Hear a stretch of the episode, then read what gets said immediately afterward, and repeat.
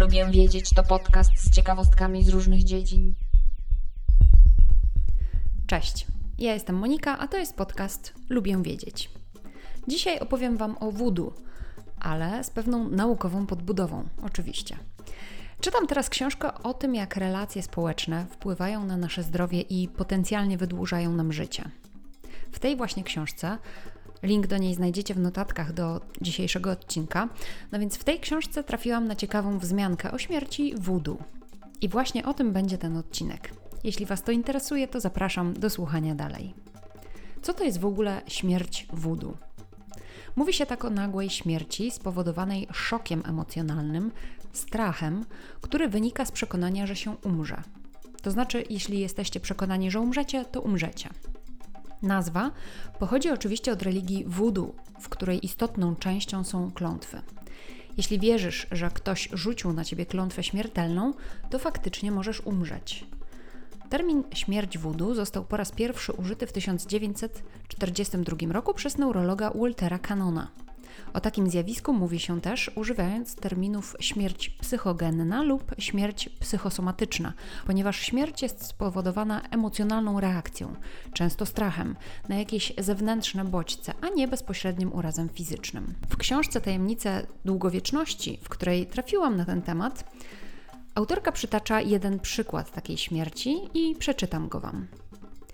W 1682 roku Girolamo Merolla da Sorrento, włoski misjonarz podróżujący po Kongu, opowiedział historię młodego Afrykanina, który zatrzymał się w domu jego przyjaciela. Gospodarz podał na śniadanie dziką kurę, potrawę, która w kulturze gościa była tabu. Nie powiedział mu jednak prawdy, zapewniając, że danie przyrządzone jest z innego ptaka. Afrykanin zjadł ze smakiem i szybko zapomniał o zdarzeniu. Po latach panowie się spotkali ponownie i kucharz zapytał, czy młody człowiek chciałby spróbować dzikiej kury.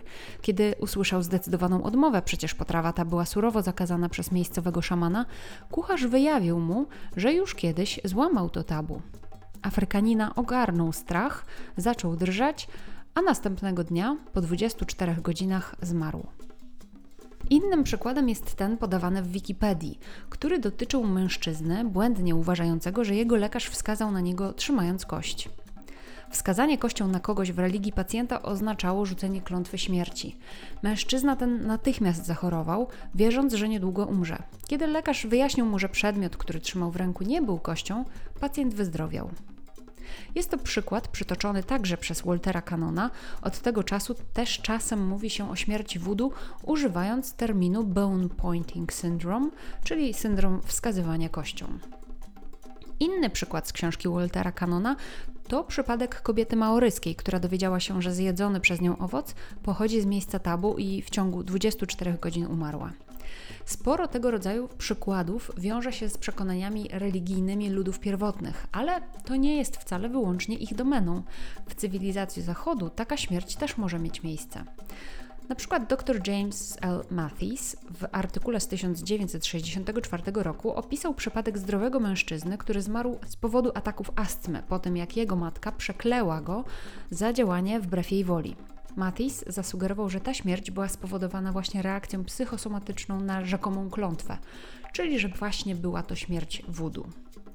Inny naukowiec, dr Clifton Mador, w 1992 roku przytoczył przypadek mężczyzny, u którego zdiagnozowano raka. Ten pacjent zmarł, wierząc, że umiera na raka, jednak podczas sekcji jego zwłok lekarze odkryli, że to nie rak spowodował jego śmierć i że prawdopodobną przyczyną śmierci była reakcja psychosomatyczna. Ale co tak naprawdę oznacza to sformułowanie reakcja psychosomatyczna i jak ona działa?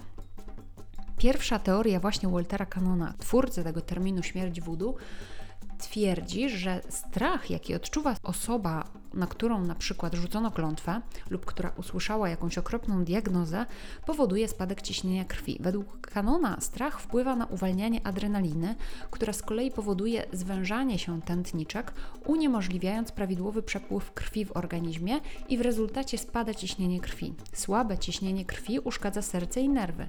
W następstwie tętno przyspiesza. Do tych objawów dochodzi fakt, że cierpiący z reguły nie mogą jeść ani pić ze stresu. Połączenie braku jedzenia i wody, niepokoju, bardzo szybkiego tętna i oddychania wpływają właśnie na tę nagłą śmierć.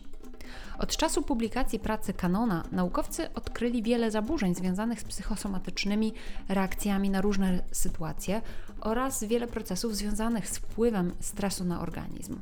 Na przykład w 1981 roku dr Wiley Weil odkrył kortykotropinę, mózgowy hormon wydzielany przez podwzgórze, który to hormon koordynuje działania z ośrodkami adrenaliny w pniu mózgu, powodując masowe uwalnianie zarówno substancji podobnych do adrenaliny, jak i hormonów stresu.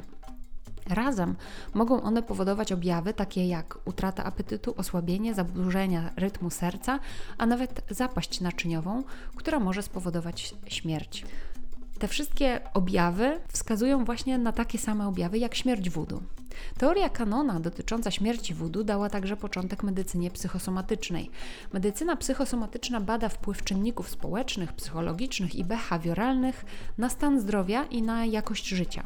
Generalnie założeniem tej medycyny jest to, że tak samo jak stan fizyczny może wpływać na nasze emocje i stan umysłowy, tak w drugą stronę nasze emocje, nasz stan umysłowy czy stres mogą wpływać na nasze zdrowie fizyczne.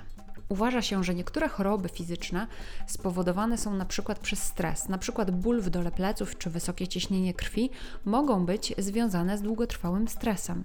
Medycyna psychosomatyczna uważa także, że różne stany psychiczne i emocjonalne mogą wpływać na przebieg każdej choroby fizycznej. Zgodnie z ostatnimi badaniami naukowymi, prawie wszystkie fizyczne choroby mają takie czynniki psychiczne, które wpływają na zachorowanie, na rozwój choroby, na długość jej trwania, na podatność na leczenie oraz na wyzdrowienie. Zgodnie z tym poglądem, nawet na przebieg poważnych chorób, takich jak nowotwory, mogą potencjalnie wpływać myśli, odczucia, ogólny stan zdrowia psychicznego człowieka. Temat jest niezwykle szeroki podlega oczywiście dalszym badaniom, ale dowodami na ten wpływ umysłu na ciało jest chociażby efekt placebo czy nocebo. Mam nadzieję, że nikt na Was żadnej klątwy nie rzuci i że będziecie się czuć dobrze tak samo fizycznie, jak i psychicznie. Dziękuję za wysłuchanie dzisiejszego odcinka podcastu. Zachęcam do subskrypcji, do zajrzenia do notatek dzisiejszego odcinka. Tam są linki do badań, o których dzisiaj mówiłam, a także link do tej książki. Zapraszam na moje konta na Instagramie, lubię wiedzieć, gdzie dzielę się innymi ciekawostkami. Mam także Instagrama oddzielnie dotyczącego książek, które czytam. Zapraszam na tamto konto Fiszkowa Kartoteka. Jeśli podoba Ci się mój podcast, to powiedz o nim innym, ale możesz mi także postawić wirtualną kawę poprzez link, który również zamieszczam w notatkach do tego odcinka. Do usłyszenia, cześć!